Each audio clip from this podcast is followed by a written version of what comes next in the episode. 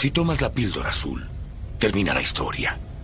Despiertas en tu cama y crees lo que tú quieras creer.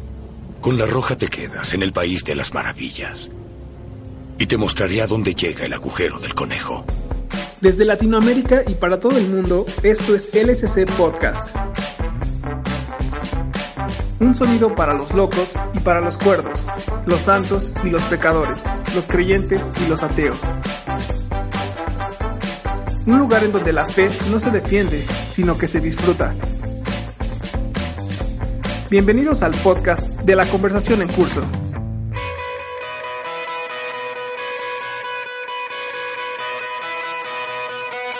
Hola amigos, ¿qué tal? Bienvenidos a este nuevo episodio del podcast de La Conversación en Curso.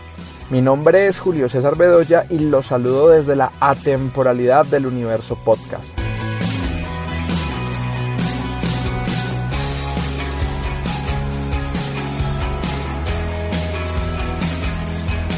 Ya sabemos que ha pasado mucho tiempo sin que publiquemos un episodio y es complicado porque en un principio pensamos que iba a ser algo más fluido, sin embargo encontramos que hay ciertas dificultades en el camino que pues bueno, hay que ir sobreponiendo, pero aquí estamos y estamos muy felices de volver y en esta ocasión tenemos para ustedes un programa maravilloso. Hemos reunido a dos amigos que son como el agua y el aceite, son dos personas con conocimientos probados en la economía y vienen a dar una discusión de las que no escuchamos muchas veces en las iglesias, pero que pensamos que son muy pertinentes. Por un lado tenemos a alguien defensor acérrimo de las libertades económicas y por el otro lado tenemos a alguien que piensa un poco más en comunidad. Y para hablar de esto, pues queremos hacerles una breve introducción. Estaremos hablando un poco sobre capitalismo, socialismo, pero esos términos pareciera que ya están muy trillados y que muchas veces no logramos comprender del todo. De hecho, para mí tampoco es que sean muy claros. Sin embargo, cuando hablamos de economía tenemos que tener claro que hay dos principios muy claros y es la propiedad privada o la propiedad común. En realidad es un solo principio, el de la propiedad. Depende de cómo tú te acerques a la propiedad, podemos decir de qué lado del espectro vas a estar. Y esto es algo complicado porque cuando se tiende a hablar de economía también se tiende a polarizar la situación y se tiende a hablar de dos extremos. Tenemos el capitalismo que defiende la propiedad privada y que defiende la libertad de hacer con tu capital lo que tú quieras y que busca llevar los hilos de la economía mediante algo que Adam Smith llamó mercado, que decía él que era una fuerza invisible que manejaba la economía, el mercado, la oferta y la demanda. Y por el otro lado tenemos el socialismo, pero para hablar de socialismo primero tenemos que hablar de comunismo. Comunismo podríamos decir que es algo así como una utopía donde todas las personas tienen todo, absolutamente todo en común, donde no hay nadie que gane más que el otro, donde no hay nadie que tenga privilegios o derechos por encima de otra persona. Este discurso del comunismo es un discurso fuerte, es un discurso duro para lo que tenemos hoy y para lo que entendemos hoy. Muchos académicos dicen que no hemos vivido, que no hemos experimentado un comunismo puro, sino intentos de llegar a él que han fracasado. Y pues bueno, eso yo lo dejo a consideración de cada uno de ustedes. Sin embargo, el socialismo, podríamos decir que el socialismo es el que busca el equilibrio entre estas dos partes, ya que permite la propiedad privada, pero también es conocedor y reconoce que debe haber una propiedad común a todos y que debe haber una intervención del Estado para que se le aseguren ciertos derechos a todas las personas y para tratar de mantener cierta igualdad, cierta equidad en la sociedad. Hay muchos que dicen que esa intervención del Estado no es necesaria, que las sociedades por sí solas van a lograr este equilibrio, pero los críticos del capitalismo señalan que los altos niveles de desigualdad y de inequidad de las sociedades se deben a la envidia de las personas o se deben a la avaricia de las personas que no les permiten o que no generan ese compartir la riqueza. Entonces, pues bueno amigos, yo no me quiero enredar con este asunto, esto es a nivel de introducción, para eso tenemos dos genios que tratarán de defender sus puntos. Simplemente recuerden y los invitamos a que puedan buscar y empaparse más de la historia de estas dos corrientes económicas que prácticamente tienen divididos los sistemas económicos en el mundo. Y pues nada, bienvenidos a este episodio, esperamos que lo disfruten.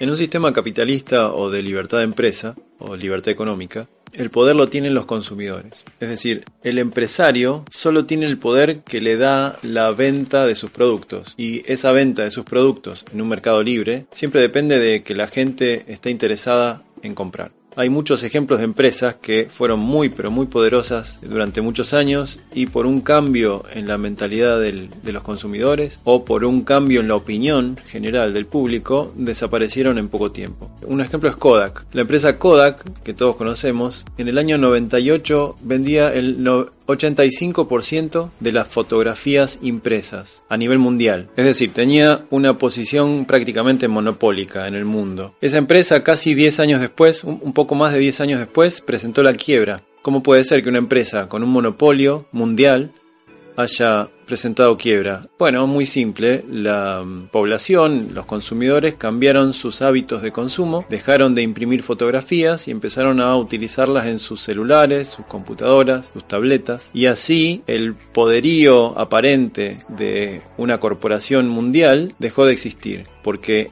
cuando hay libertad de elección, el poder lo tienen quienes eligen. Lo que quiero transmitir con estos ejemplos es que las empresas y corporaciones, por más grandes que sean, no tienen poder intrínseco. Ahora bien, nuestra experiencia principalmente en Latinoamérica es bastante distinta, en el sentido de que nosotros vemos y percibimos y nos damos cuenta de que hay muchos empresarios y corporaciones que evidentemente tienen poder, en el sentido de que nunca caen, no importa lo que pase. El último ejemplo son los bancos en las últimas crisis financieras internacionales, que muchos tendrían que haber quebrado, pero no quebraron. Pero ese poder de estas empresas nunca caen, no viene de la empresa misma o del empresario, sino del Estado, del gobierno, de los políticos, que son los que mediante normativas, aranceles, reglas, leyes especiales, etc., protegen a estas empresas para darles monopolios o posiciones dominantes de mercado y evitarles así la competencia. El concepto de libertad es muy importante y muy interesante para el individuo en el día de hoy, pero creo que hay que tener cuidado en igualar libertad con conceptos tales como libertad económica, libertad comercial o libre mercado. A mi entender, este sistema proporciona libertad solamente a quien tiene recursos. ¿Qué libertad tengo en el mercado para comprar un automóvil si no tengo dinero para hacerlo? O para viajar a otro país, o para estudiar en una universidad prestigiosa. La libertad se torna muy relativa cuando no se tienen recursos. Ese es el tipo de libertad que propone el capitalismo. Una libertad que va de la mano del dinero, de los recursos, libertad solamente para los que más tienen. Ahora, me pregunto, ¿este es el tipo de libertad que propone el cristianismo? ¿Somos realmente libres? La libertad es un valor absoluto, o sea, no tiene sentido distinguir entre libertad económica y libertad individual o social. Por ejemplo, si dos personas voluntariamente, de común acuerdo y sin coerción, deciden intercambiar fluidos corporales, es decir, deciden besarse o acostarse, sean dos hombres, dos mujeres o un hombre o una mujer, la progresía dice que eso es un derecho y que hay que estar de acuerdo y que hay que incluso ponerlo por ley. Ahora bien, si dos personas voluntariamente, sean dos hombres, dos mujeres o uno y uno, deciden intercambiar horas de trabajo por dinero o una habilidad específica o un servicio por dinero, la progresía dice que eso no puede librarse a la libertad de la gente. Quizás sea porque la gente es muy tonta, me parece, ¿no? Y cuando hace las cosas voluntariamente no sabe qué le conviene. O sea, me parece un argumento muy paternalista y bastante, digamos, subestimador de la inteligencia de la gente para entender qué es lo que más le conviene. Eso me parece también que tiene una tendencia totalitaria. O sea, yo puedo besarme con un hombre si quiero, pero no puedo intercambiar trabajo por dinero. La verdad, no se sostiene ese argumento. El problema radical del sistema en el cual vivimos creo que radica justamente en el ADN mismo. Si nos vamos para atrás un poco en el tiempo y analizamos lo que sucedió históricamente, las primeras organizaciones humanas van a ser organizaciones comunitarias, organizaciones donde se entendían los beneficios de vivir en una comunidad. Sin embargo, este sistema ha llevado a los seres humanos a ser cada vez más individualistas, donde el individuo es más importante que el conjunto social, donde las personas básicamente son más valoradas de acuerdo a qué tan funcionales son al sistema económico. Basta ver nuestras divisiones sociales, son exclusivamente de carácter económico. Dividimos nuestras clases en clases económicas. Un poco parafraseando lo que decía o proponía Marx, nos organizamos de acuerdo a qué lugar ocupamos en el sistema productivo. Por un lado están quienes son empresarios y tienen un nivel económico más alto. Por otro lado van a estar quienes son obreros, quienes son trabajadores y van a tener un nivel económico mucho más bajo. Y en el medio pueden haber algunos matices, pero básicamente las divisiones terminan siendo económicas. Así la economía se transforma en el fundamento de la sociedad. Ahora yo me pregunto, ¿es sano que la economía sea la estructura de la sociedad o necesitamos poner la economía al servicio del hombre? Hay una especie de romanticismo con las comunidades antiguas, las tribus, que deja de lado la realidad de que esos grupos en general trabajaban para sobrevivir. En esos grupos no había ningún tipo de opción, de alternativa, más que la función asignada. O sea, los hombres en general tenían que cazar o cultivar y pelear, y las mujeres tenían que hacer los quehaceres domésticos, atender a los niños, etc. No había alternativa más que sobrevivir. Eso fue superado, porque hoy tenemos alternativas. Y solamente tenemos alternativas porque tenemos más riqueza, somos más productivos. Y solo somos más productivos porque comerciamos, porque intercambiamos lo que mejor hacemos por bienes o servicios que nos ofrecen otros que los hacen mejor que nosotros. En cuanto a que mayor libertad de mercado va a traer mayor riqueza para los países, creo que hay pruebas suficientes para decir justamente lo contrario. Los países que más han entendido que el Estado debe encargarse de cubrir las necesidades básicas de sus ciudadanos son los países que más se han podido desarrollar, como por ejemplo puedo nombrar Finlandia, que tiene la mejor educación, y la educación finlandesa es en su mayoría pública. Los países que entienden que la educación, la vivienda, la salud, la seguridad social, la ayuda a la población vulnerable es responsabilidad de todos y no puede estar asociada al libre juego del mercado, esos son los países que más han logrado índices de desarrollo. Entonces, cuando entendemos como sociedad, entendemos como comunidad que necesitamos entre todos cubrir ciertas necesidades, y no estoy hablando de que no existan empresas y que no existan mercados, estoy hablando de que hay necesidades que no pueden estar sometidas al juego del libre mercado. Por eso me resulta tan ridículo el concepto de planificación central de los gobiernos socialistas. Porque asumen la bondad de los burócratas que van a estar en ese gobierno como si fuéramos todos ciegos a la realidad de nuestros propios estados, de nuestros propios gobiernos, nuestros propios burócratas y políticos. No existe gobierno de ángeles sobre la tierra. Por lo tanto, concentrar el poder en un grupo de gente es siempre muy, pero muy peligroso. Claro, surge esa pregunta, ¿no? Que es natural que se la hagan, o es natural que algunas personas se la hagan, que claro, estamos en manos de una burocracia corrupta, en realidad, y qué vamos a hacer, y los políticos son todos corruptos y lo único que hacen es robar. Claro, está bien que se pregunten eso porque han existido casos, y yo no voy a negar el tema que la corrupción es un tema transversal, es decir, existen burócratas corruptos, pero desconocer la corrupción en otros ámbitos es un error importante, me parece. Hay políticos corruptos, así como hay empresarios corruptos y hay trabajadores corruptos. Porque la corrupción es inherente al ser humano. Entonces, me parece que cuando se reduce la corrupción a decir los burócratas son corruptos, no, bueno, en realidad sobran casos de empresas que han sido corruptas, y en todo caso quienes se encargan de muchas veces comprar a los políticos son las empresas. Entonces, decir una cosa sin decir la otra, creo que termina siendo un poco flechar la cancha, ¿no? Creo que con tu argumento estás invirtiendo los factores, o como decimos acá, estás poniendo el carro delante del caballo. Es interesante que pongas a Finlandia como ejemplo de país con poca libertad económica, porque justamente Finlandia y Dinamarca tienen el mismo nivel de libertad económica que Estados Unidos. Por ejemplo, en Dinamarca no existe el sueldo mínimo. O sea, si alguien quiere trabajar por $10 mensuales para una empresa, lo puede hacer. El mito de que los países nórdicos son socialistas es simplemente eso, un mito. Esos países nórdicos que tienen de cierto altos impuestos y muchas prestaciones sociales, pueden hacerlo, pueden dar muchas prestaciones porque son ricos, y son ricos porque tienen un mercado muy fuerte, un mercado libre muy fuerte, o sea, son capitalistas en el sentido de que hay competencia y de que hay muchas empresas privadas. Tienen mucha libertad económica.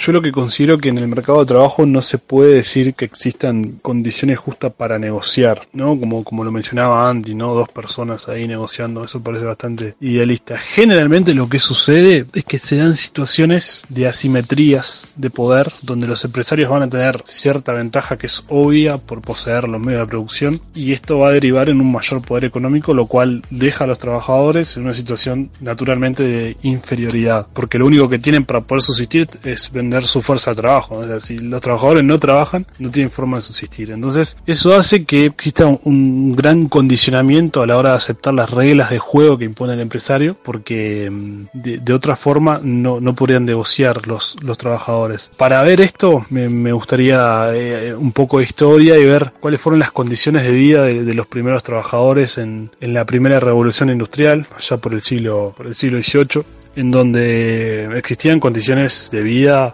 que eran realmente deplorables, ¿no? Estamos hablando de trabajo infantil, extensas jornadas de trabajo donde se trabajaba 16, 18 horas, salarios por el piso bajísimo, y trabajadores que no tenían obviamente ningún tipo de cobertura social de las que hoy conocemos y de las que hoy todos utilizamos, incluso los que hablan en contra del Estado benefactor, ¿no? Lo que sucedió es que como sociedad evolucionamos, entonces entendemos que a un trabajador no se le puede pagar menos de determinado salario porque eso sería realmente indigno. Entonces ahí es donde entra el Estado, ¿no? Que somos todos nosotros. Es el Estado el que le va a decir a una empresa que no puede contratar niños, que no puede tener una persona trabajando de lunes a lunes y pagarle un salario miserable. Entonces somos nosotros en conjunto, en sociedad, que decimos que nos vamos a encargar de nuestros ancianos, que vamos a pagar una jubilación, que nos vamos a encargar de las mujeres embarazadas, e incluso que nos vamos a encargar de aquellas personas que lamentablemente han perdido su trabajo, a quienes no hay que dejar sin ingresos mientras intentan conseguir otro. Y eso lo hace un Estado benefactor. Claro, es ahí donde aparece el clásico discurso neoliberal que comentaba Andy, ¿no? Con términos peyorativos como paternalismo o populismo, e incluso algún tipo de demagogia, ¿no? Como el que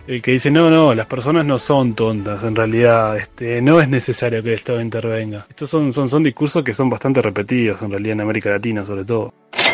La libertad económica quiere decir que cada uno pueda interactuar con los demás con libertad, de forma voluntaria. Creo que vos estás haciendo también un salto lógico en el que asumís que esta interacción voluntaria siempre es injusta. Ese concepto de el juego del mercado. El mercado no es un juego, el mercado son personas que interactúan de manera voluntaria, sin coacción, o sea, sin obligación, y en el que si alguien se porta mal, si alguien estafa a otro, está la justicia a donde uno va a denunciarlo.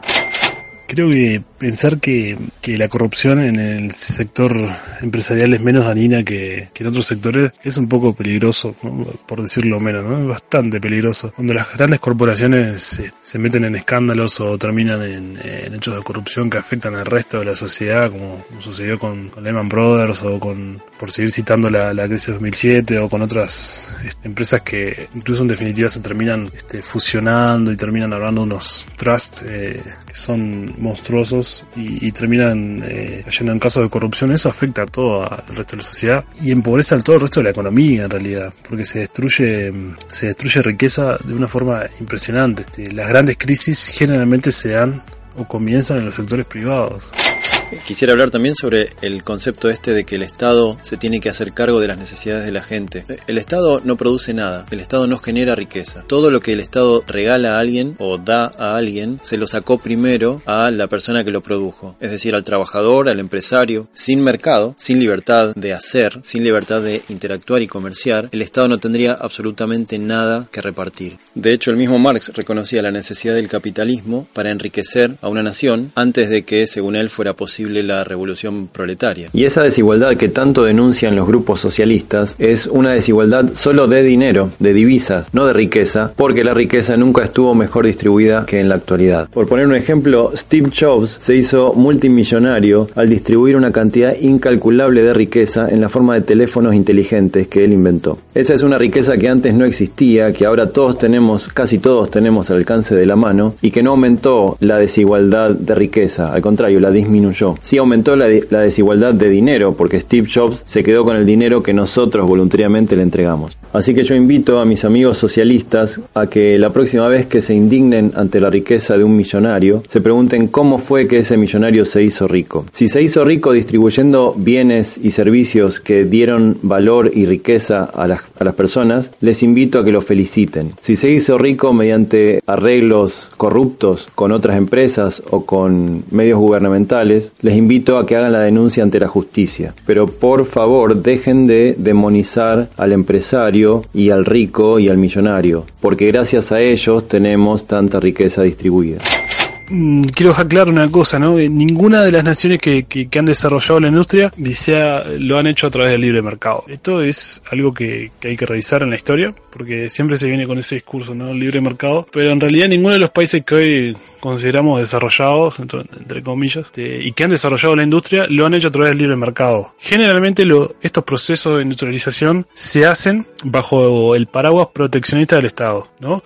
Y un ejemplo, para ilustrar esto, un ejemplo que es bastante cercano en el tiempo, Japón. Luego de la Segunda Guerra Mundial, comienza ahí un proceso de desarrollo industrial en Japón, que va a tener un impacto tremendo en la economía de ese país, que consistía básicamente en desarrollar la industria de bienes de capital. Es el tipo de industria que permite producir otros bienes. Cuando vos tenés bienes de capital, tenés maquinaria para producir bienes industrializados. Eso es el tipo de industria que realmente a vos te va a servir a largo plazo. Entonces, pero claro, el inconveniente es que a corto plazo este tipo de industria va a necesitar mucha inversión y las tasas de retorno van a ser bajas, ¿no? Es poco rentable a corto plazo, pero a largo plazo termina siendo la industria termina siendo una de las industrias que aporta mayor rentabilidad, ¿verdad? Por lo cual, ¿qué sucedió en Japón? Claro, el Estado japonés subvenciona esta primera etapa del proceso, la cual sirve como impulso para la industria, ¿no? Esta primera parte del proceso donde hay baja rentabilidad, bueno, el Estado se encarga. Y eso es lo que hace que realmente sea un proteccionismo que sirva para desarrollar la industria. Esto lo hicieron todos los países, en realidad. Es una mentira eso de que gracias a la competencia perfecta y el mercado abierto, la industria se desarrolló. No, en realidad todos los países que se han desarrollado o que han desarrollado la industria lo han hecho bajo el proteccionismo del Estado, ¿no? Eso hay que tenerlo bastante claro. Interesante el ejemplo que pones de Japón, porque Japón sí creció durante unos 30 años con proteccionismo. El Estado le saca plata a las empresas eficientes y se lo da a las empresas ineficientes, o sea, las protege. Tendríamos también que tener en cuenta es que Japón creció unos 30 años y desde hace 30 años tuvo un problema, una recesión económica de la que todavía no salió. Japón hace 30 años que está en recesión, casi no crece. Y el proteccionismo, yo lo pondría con un ejemplo. Proteger una industria es como enseñarle a un bebé a caminar con muletas. O sea, lo haces dependiente eternamente. Y encima las muletas, en el caso de los gobiernos, las pagan los consumidores, los contribuyentes, con sus impuestos y con los precios más caros con el que pagan los productos. Lo digo de otra forma. El proteccionismo es obligar a la gente a pagar productos más caros y de peor calidad con la excusa de que hay que proteger a la industria nacional. Yo digo que eso es mentira. El Estado impide la competencia, en realidad. El empresario se hace rico sin innovar, sin competir, y a cambio apoya al político que le protege el negocio. Es una simbiosis de corrupción. Vos podés decir que yo digo mentiras, todo lo que vos quieras, pero en el siglo XIX todos los países liberales crecieron de manera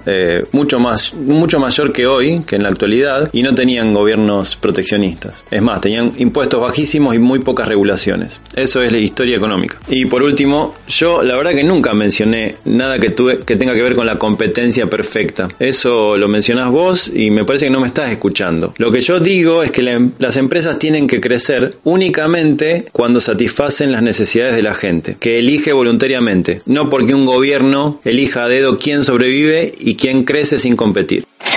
Ya que a mi compañero de tertulia no le gusta el ejemplo de Japón, podemos poner el ejemplo de Taiwán, podemos poner el ejemplo de Corea del Sur, podemos poner el ejemplo de varios países asiáticos que en este último tiempo, en estas últimas décadas, se han desarrollado a partir del gran impulso que les ha dado el intervencionismo estatal, priorizando un tipo de industria que es capaz de desarrollar otros tipos de industria, ¿no? Priorizando la tecnología, la innovación, el desarrollo. Podemos ir hablando de países que han tenido un impulso a través del Estado, que hoy han logrado niveles de desarrollo que son realmente envidiables, pero bueno, veo que que a Andy no le convence el caso de Japón como país en desarrollo, siendo que Japón, por ejemplo, tiene niveles de vida o el nivel de vida más alto del mundo, ¿no? Veo que hablar de un Estado impulsando un tipo de industria que es necesaria, sobre todo para el siglo XXI, el siglo de la tecnología y la innovación, bueno, a Andy eso le preocupa. Él prefiere que en nuestros países de América Latina sigamos produciendo materias primas, sigamos produciendo commodities,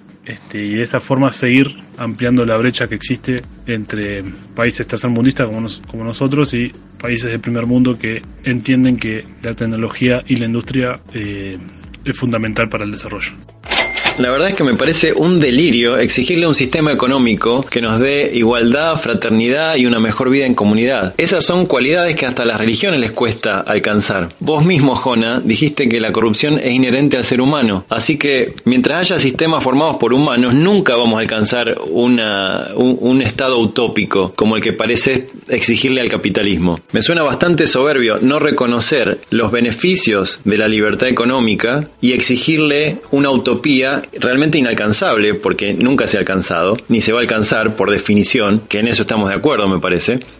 Como sistema considero que el capitalismo está destinado a desaparecer, ¿no? Porque esto históricamente está bastante bueno visualizarlo. Cuando los sistemas dejan de crecer y de expandirse, comienzan a morir, ¿no? Así sucedió con, por ejemplo, con el Imperio Romano o con el feudalismo. Y esa, a mi entender, es la suerte con la que va a correr el capitalismo, ¿no? Cuando se acaban los recursos para explotar o cuando se termine la expansión de los mercados, el capitalismo tenderá a desaparecer porque el afán de conseguir más riquezas por parte de los empresarios ya no va a poder ser saciada, ¿no? La empresa como tal ya no va a tener sentido si no puede captar nuevas utilidades, entonces empieza a no tener sentido.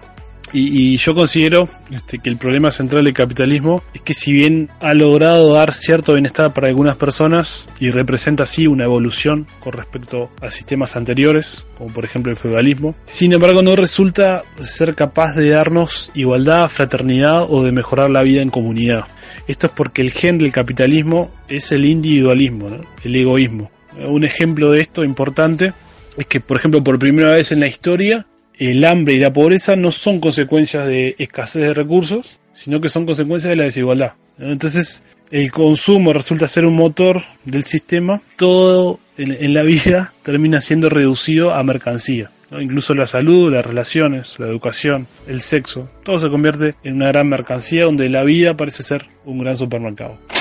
Bueno, yo quisiera traer buenas noticias y comentar que a nivel mundial el hambre en el mundo está disminuyendo hasta casi desaparecer. Estamos cerca del 10%, por debajo del 10% de la población que pasa hambre, cuando venimos del 50% más o menos hace unos 30 años, o del 95% hace 200 años. O sea, hace 200 años el 95% de la gente no comía todo lo necesario. Se calcula, las estadísticas de la ONU sugieren que hacia el año 2030 podría ya desaparecer el hambre en el mundo, o sea, la gente con hambre en el mundo. Pero no es solo eso lo que desaparecería, sino que todos los rangos de ingreso van aumentando. O sea, la gente que hoy es de clase media a nivel mundial, estoy hablando estadísticamente, va subiendo a la clase media alta, la gente de clase baja va subiendo a la clase media, la gente de clase muy baja va subiendo a la clase baja, y así, todos vamos mejorando. Por eso es que últimamente los grupos más progresistas y de izquierda ya no hablan tanto de pobreza, sino de desigualdad.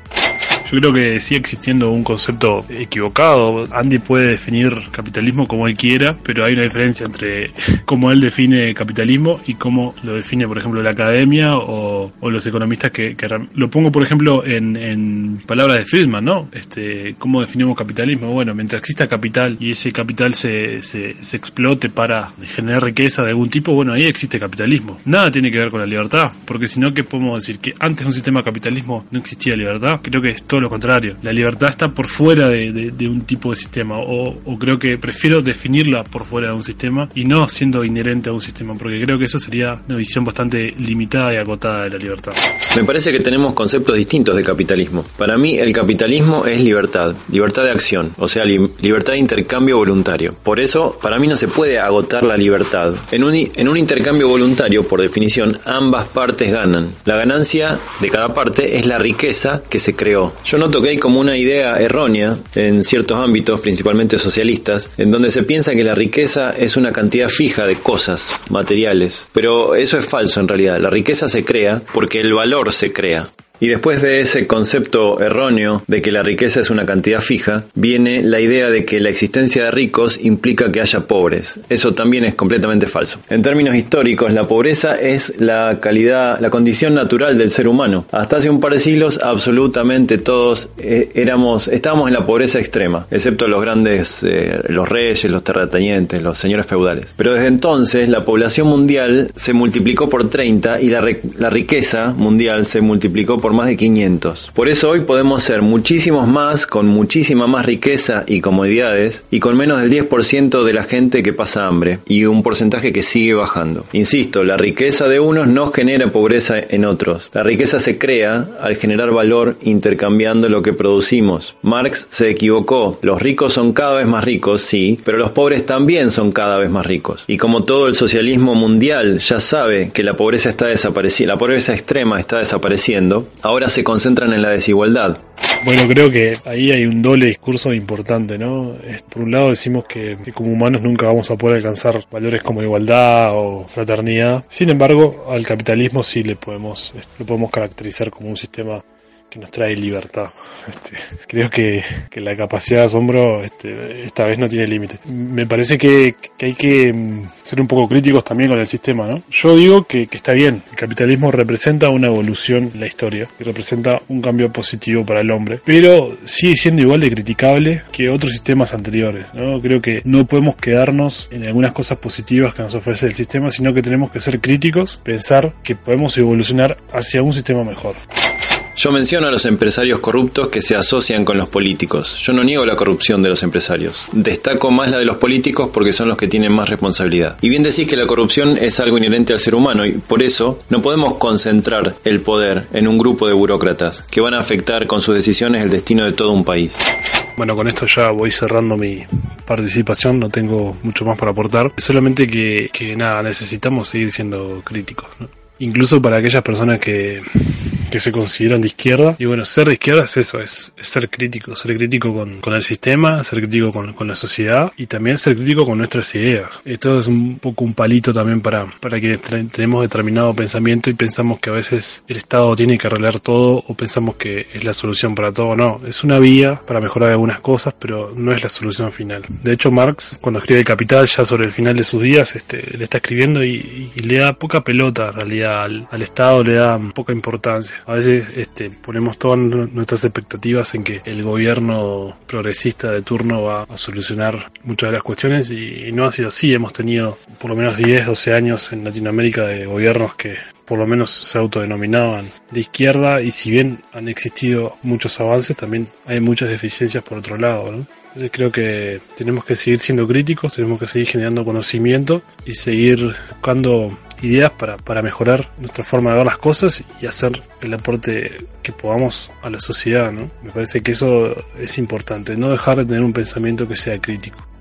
Te recordamos que puedes leer nuestras traducciones, entrevistas y artículos exclusivos en www.laconversacionencurso.org. Síguenos también en nuestras redes sociales, Facebook, Twitter, Instagram y YouTube. Te esperamos.